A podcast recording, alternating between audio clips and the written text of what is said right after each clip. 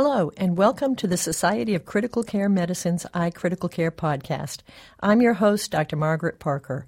Joining us today is Murray M. Pollack, MD, Chief Academic Officer at Phoenix Children's Hospital, Phoenix, Arizona.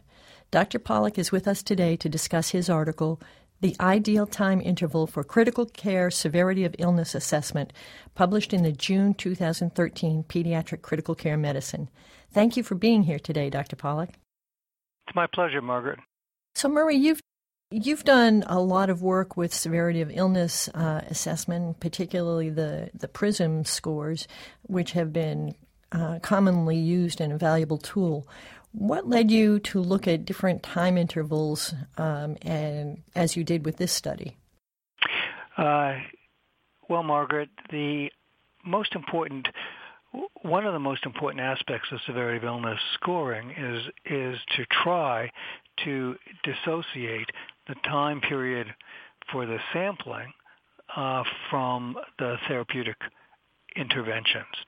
So the assessment period should be sufficiently long to enable assessment of prognostically important variables, but it should be short enough so that it will it will include as little as possible of the therapy, therapies that are being used for those patients.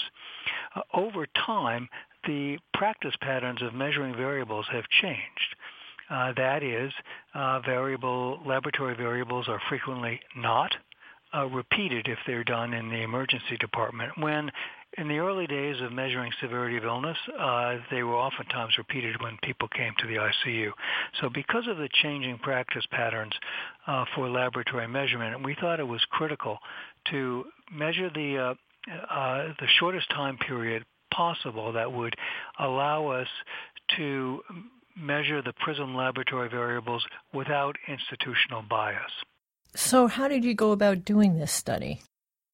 Well, what we did was uh, the Collaborative Pediatric Critical Care Research Network is an NIH-supported uh, network of seven sites and eight ICUs, uh, and uh, what we did was randomly select 376 uh, patients from each of these units uh, and then we collected all of their laboratory measurements from minus two, actually from minus four hours previous, prior to admission to up to 12 hours after admission.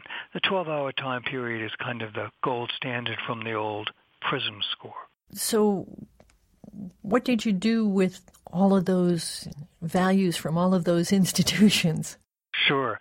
Well, what we did was uh, we looked at what the what the loss in information would be with different time intervals. So we looked at zero to 12 hours, and that was our sort of our standard gold standard. Then we looked at how much information would be lost if we went from zero to eight hours, or zero to six, or zero to four, and then minus two hours to to plus four hours, minus two hours to six, etc. Uh, what we generally found was that including that time period from uh, up two hours prior to the ICU, when many laboratory values are measured in the emergency department, we actually only had a loss of about three and a half percent uh, of the uh, information. So uh, eventually, we, after looking at a, a variety of analyses, we determined that the minus two hour to plus four hour time period for ICU ad, ad, for plus four hours following ICU admission would be the most ideal time period.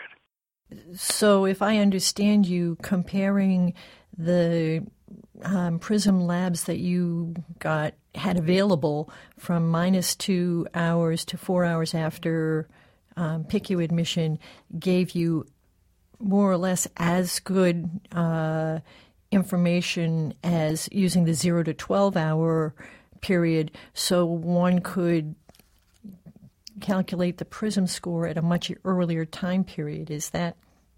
Yes, that's correct. And, and the important part for, for, for listeners who may use the PRISM score is that they can calculate the PRISM score uh, in this time period, but they should be warned not to use any of the uh, any of the outcome prediction algorithms uh, using this time period.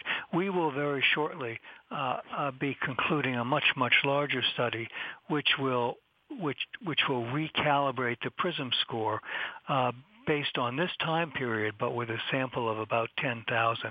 And, and that would be the appropriate prediction algorithm for them to use. So the, the baseline data are there, but the algorithm prediction is not yet available. Yeah, well, remember that uh, PRISM score is, is a, as a raw number is a measure is a quantification of severity of illness or physiologic instability. Mm-hmm. But how to relate that mm-hmm. uh, to mortality risk and hopefully in the future morbidity risk uh, is what requires you know uh, modeling uh, and coefficients for the variables and computations. And it's that last stage that we are just finishing up now. Is there really much difference um, across institutions in terms of their clinical practice of measuring lab values? You know, you know there really is, uh, and it becomes very important when these scores are used for quality assessment, uh, because institutions may feel that if they're if they're uh, if they're a, a, unit that measures uh, variables in a different way, then they will be penalized uh, in their assessment of of their how sick their patients are, and thus they won't look as good on a quality of care assessment uh, uh, project. So it's important to, to them. So over time, there's been a lot of change. Uh, now, many more measurements are not repeated when patients come to the ICU, uh, and uh, they're repeated much more uh, routinely than they were when we first developed the PRISM score. So, how does this inform our practice at this point? Uh, at this point, uh, there's this is a preliminary study to a much larger study that we think will inform our our practice a lot. Um, let me go into that a little bit. Please do. Uh, uh, the uh, the collaborative uh, pediatric critical care research network determined that the paradigm of quality of care assessment and prediction algorithms in critical care was sort of based on a dichotomous outcome, survival or death. And that's what we all started with in the early days of severity of illness assessment, whether it be Apache or PRISM or any of the neonatal uh, assessment tools or mortality prediction model. Uh, what what we believe is that in this modern era, what we really should be predicting is not only mortality, uh, because we've gotten pretty good at, at reducing uh, mortality, but we should also be measuring morbidity. And that the perhaps the distinguishing feature between ICUs in terms of quality of care is actually how much morbidity is is created from that ICU stay. More and more of the literature and more and more of our efforts are aimed at reducing morbidity as well as keeping the patient alive. So what what the collaborative has critical care research network has done is first create a morbidity score uh, for pediatric critical care, which was quite an effort uh, because children are naturally changing as their developmental status changes. Uh, thinking of things like activity of activities of daily living for children ranging from you know a newborn up to a adolescent is uh, there's a wide range of of uh, normalcy in, mm-hmm. in that. But we did create a score called the Functional Status Score, uh, and that was published in, nine, in 2009.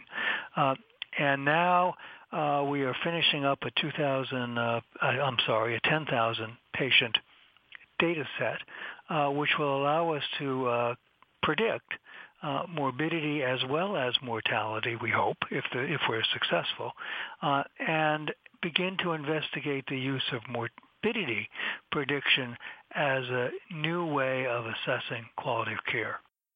Well, that certainly is an extremely worthwhile goal. You know, as you noted, there's an increasing amount of attention, appropriately so, to morbidity from ICU outcomes. So, would the would the goal be then in your larger project to use the prism or the modified prism or whatever you're going to call it um, for the mortality part and the functional um, assessment score for the morbidity part, or how do how do they interrelate, or do they? Sure. The functional status score is actually the outcome. Is actually a morbidity outcome. It's a scale of functioning that's uh, that's numeric. Uh, so one outcome will be survival or death, and the other outcome will be a comparison from your admission functional status score to your discharge, hospital discharge functional status score. Uh, so uh, that then be- becomes a way of a, for us to measure morbidity. We believe in critical care that at least in pediatric critical care, that much of the morbidity is created through the same mechanisms as mortality uh, is determined. That is, bleeding di- disorders can create a, a risk of, of uh, central nervous system bleeds. Trauma, which may be reflected in physiologic dysfunction, also has associated morbidities that patients may be left with. Those kinds of of, of uh, scenarios uh, are common in critical care, and sometimes, uh, for example, this is probably more prevalent in, in the care of head injury patients. Uh, things like temperature control or uh, oxygenation control uh, may be different across ICUs in the in the uh, in the in the way it's done, and that may create a different mor- morbidity profile when patients leave the hospital, but in the absence of a different mortality profile. Hmm, interesting. Can you tell us a little bit about the functional um, s- status score? Sure. The functional status score, uh, again, was published in 2009. And uh, if people want to look that up, I'm the first author on it. what we did was we had about 11 or so different pediatric specialists who got together uh, and defined uh, six domains of functioning for children that we think could be used to to span the age spectrum. So things like motor control or auditory and visual uh, uh, sensation, uh, respiratory uh, support, feeding support, those kinds of, of activities which are in the roughest sense analogous to activities of daily living for adults, uh, uh, we created a scale of, of function that with a fairly complete manual that defined uh, uh, that kind of functioning for anyone from neonates through uh, independently functioning children. It's a pretty simple score. It can be done on individuals uh, within five minutes of, of, of effort, and it can be done from historical information. So while we would hasten to say that it's not applicable to individuals, we wouldn't necessarily tell parents what their functional status score is. We do think that, and we did show that it was very applicable to populations.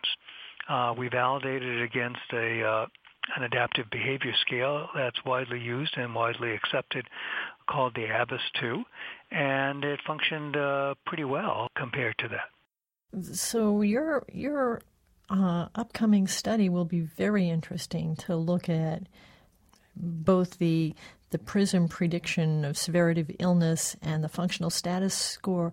Is this a prospective study of these 10,000 patients? Is that? Yes, it's prospective. I would think. And uh, we're using, um, you know, one of the purposes of, of this current study that we're talking about was to make sure that we had the right time period for this assessment because we're really talking about changing the quality uh, uh, quality paradigm uh, for uh, critical care uh, or potentially changing the quality paradigm uh, to include morbidity. And we wanted to make sure that the PRISM score, which uh, is important in this concept that is physiology-based outcome prediction, uh, we wanted to make sure we were measuring it in the right time period. And I think the point that you made earlier about uh, being able to measure this early before it reflects the treatment that's given um, is an important point. Yes, there's there are some scores, and and and uh, there are advocates for them, so such as the mortality prediction model in adult intensive care and the the pediatric index of mortality in pediatric intensive care, that use uh, even time periods uh, only up to one hour, um, and you know, for some populations, those scores have functioned very, very well. Uh, but they haven't functioned very well for all populations, and especially those populations that where where the information is more physiology based, where the prognostic information is more physiology based, they tend to fall fall apart, uh, and that's especially true uh, with the pediatric index of mortality because it's more diagnostically based. Uh, and uh, you know we only know a limited amount of information about diagnosis when when patients are are admitted. Those things often change, and uh, the limited amount of physiology that you can can collect in the first hour without doing extra tests uh, is uh, hinders that prediction. Now we only are going from one hour to four hours in comparison and, and getting essentially the same amount of information that we used to get from in the olden days uh, when we first started severity of illness assessment. We got that same information in 24 hours. So we've, we've pared it down about as much as we can. And who knows, over, the, over time maybe it'll even be reduced more. Are there variations across? You you studied uh, eight units, if I remember yes. correctly. Um, was there variability in uh, how the labs were available, or how the um, uh, measurements were taken um, across the units, or across different patient populations? For this time period, for this time interval, there there were not uh, and that's ex- that's really the uh, was one of the key features of our choosing this minus two to plus four hour time interval uh, for for for laboratory variable assessment. Uh, if we used shorter time intervals, uh, we began to get uh, a few institutions that were outliers, and they uh, measured much less information pre-ICU and uh, waited waited until patients were admitted to the ICU. And and if we waited longer, the longer we waited, the the less bias is imposed. But the shorter we waited, the more fear is that we would impose an institutional bias based on practice patterns. In one of the original PRISM score uh, score studies, we actually uh, required more than 10 hours of data to ensure that there would not be an institutional bias. So we've come down a lot since then. And including the uh, minus two hours or those uh, labs that were done, as you said, in the emergency department, I think is um, probably helps you considerably because um, our practices have changed and many of us don't repeat those labs that were done just a short time before. Sure. It turns out that, that we actually include more measurements with this minus two to plus four hour time period than the zero to 12 hour time period uh, it, uh, for some variables. And those are blood gases and CBC variables. So people people who get their blood gases and CBCs done in the emergency department really do not get them repeated if, unless they're obviously needed, right. but uh, don't do not routinely get them repeated uh, in the ICU, and, and that really is a practice pattern change. So ultimately, um, this large project that you're working on will, we hope, um, help us improve our quality of care, measure our quality of care, compare it across institutions, uh, and lead to improvement in the care we deliver. Uh, we're uh, we're very hopeful about that. You know, if you think back to the history of severity of illness scores and and what they've uh, done for the evolution of critical care, uh, that we've been taught an awful lot uh, about what are the care factors of individual institutions that make for good quality of care, and they've used uh, severity of illness methodologies as their basis. The leapfrog uh, recommendation for 24/7 staffing of ICUs is a direct uh, result of uh, severity of illness scores that that were able to measure quality of care differences in different care models. Uh, so as we move forward in critical care, uh, especially in this electronic era, and uh, uh, your your listeners will probably know as much, if not more, than I about the various practices that are going on uh, nationally. Uh, having a severity score that can measure the right outcomes is crucial to, to to evaluating how how our systems of care evolve. And I, I, would like to emphasize um, a point that you made earlier that these um, severity of uh, illness assessment tools are for systems and units and institutions and not for individual level prognosis. Yeah, that that's very that's that's very true. Uh, intermittently, uh, we all have done some studies of whether or not they can be used in, for for individuals, and uh, the fact is that uh, the uh, overall, the at least in pediatrics, uh, people do pretty much as well as the severity as the severity scores in assessing prognosis. Uh, they just don't do it objectively and consistently. So we need the scores to help us uh, assess our systems, but there's never been any evidence that at least the methods we have now improve on outcome uh, if we were to give this information to uh, to the docs, at least survival or death outcome. Mm-hmm. Do you have any final comments you'd like to make, Murray? Well, I certainly would like uh, to thank you uh, and uh, Critical Care Medicine for this opportunity, and uh, I hope that interested people will follow this this study. Our data collection is hopefully going to be finished in April or early May, and so people can expect see some uh, reports of of uh, of this larger study coming out hopefully soon after that. Well, I'll certainly be looking forward to that. Thanks a lot, Murray. My pleasure. Take care. We have been talking today with Dr. Murray M. Pollack from Phoenix Children's Hospital in Phoenix, Arizona, discussing the article The Ideal Time Interval for Critical Care Severity of Illness Assessment, published in Pediatric Critical Care Medicine in June 2013. This concludes another edition of the iCritical Care podcast. Please check out our website at www.sccm.org slash iCriticalCare for more information. You can now find us on Stitcher and BeyondPod, as well as on iTunes. For the iCritical Care podcast, I'm Dr. Margaret Parker. Prepare for the critical care boards by attending SCCM's Adult Multi-Professional Critical Care Board Review Course, MCC BRC, to be held at the JW Marriott Hotel from August 10 to 14, 2013 in Washington, D.C., USA. The Adult MCC BRC is designed for practitioners who are preparing for the critical care subspecialty exams, as well as those seeking review on critical care. For more information and to register, visit www.sccm.org slash board review. Margaret Parker, MD, FCCM, serves as an associate editor for the iCritical Care podcasts. Dr. Parker is professor of pediatrics at Stony Brook University in New York and is the director of the Pediatric Intensive Care Unit at Stony Brook University Medical Center. A former president of the Society of Critical Care Medicine, Dr. Parker is involved in quality improvement and standardization of care in the pediatric ICU, as well as resident education. Her clinical interests include severe sepsis and septic shock in children.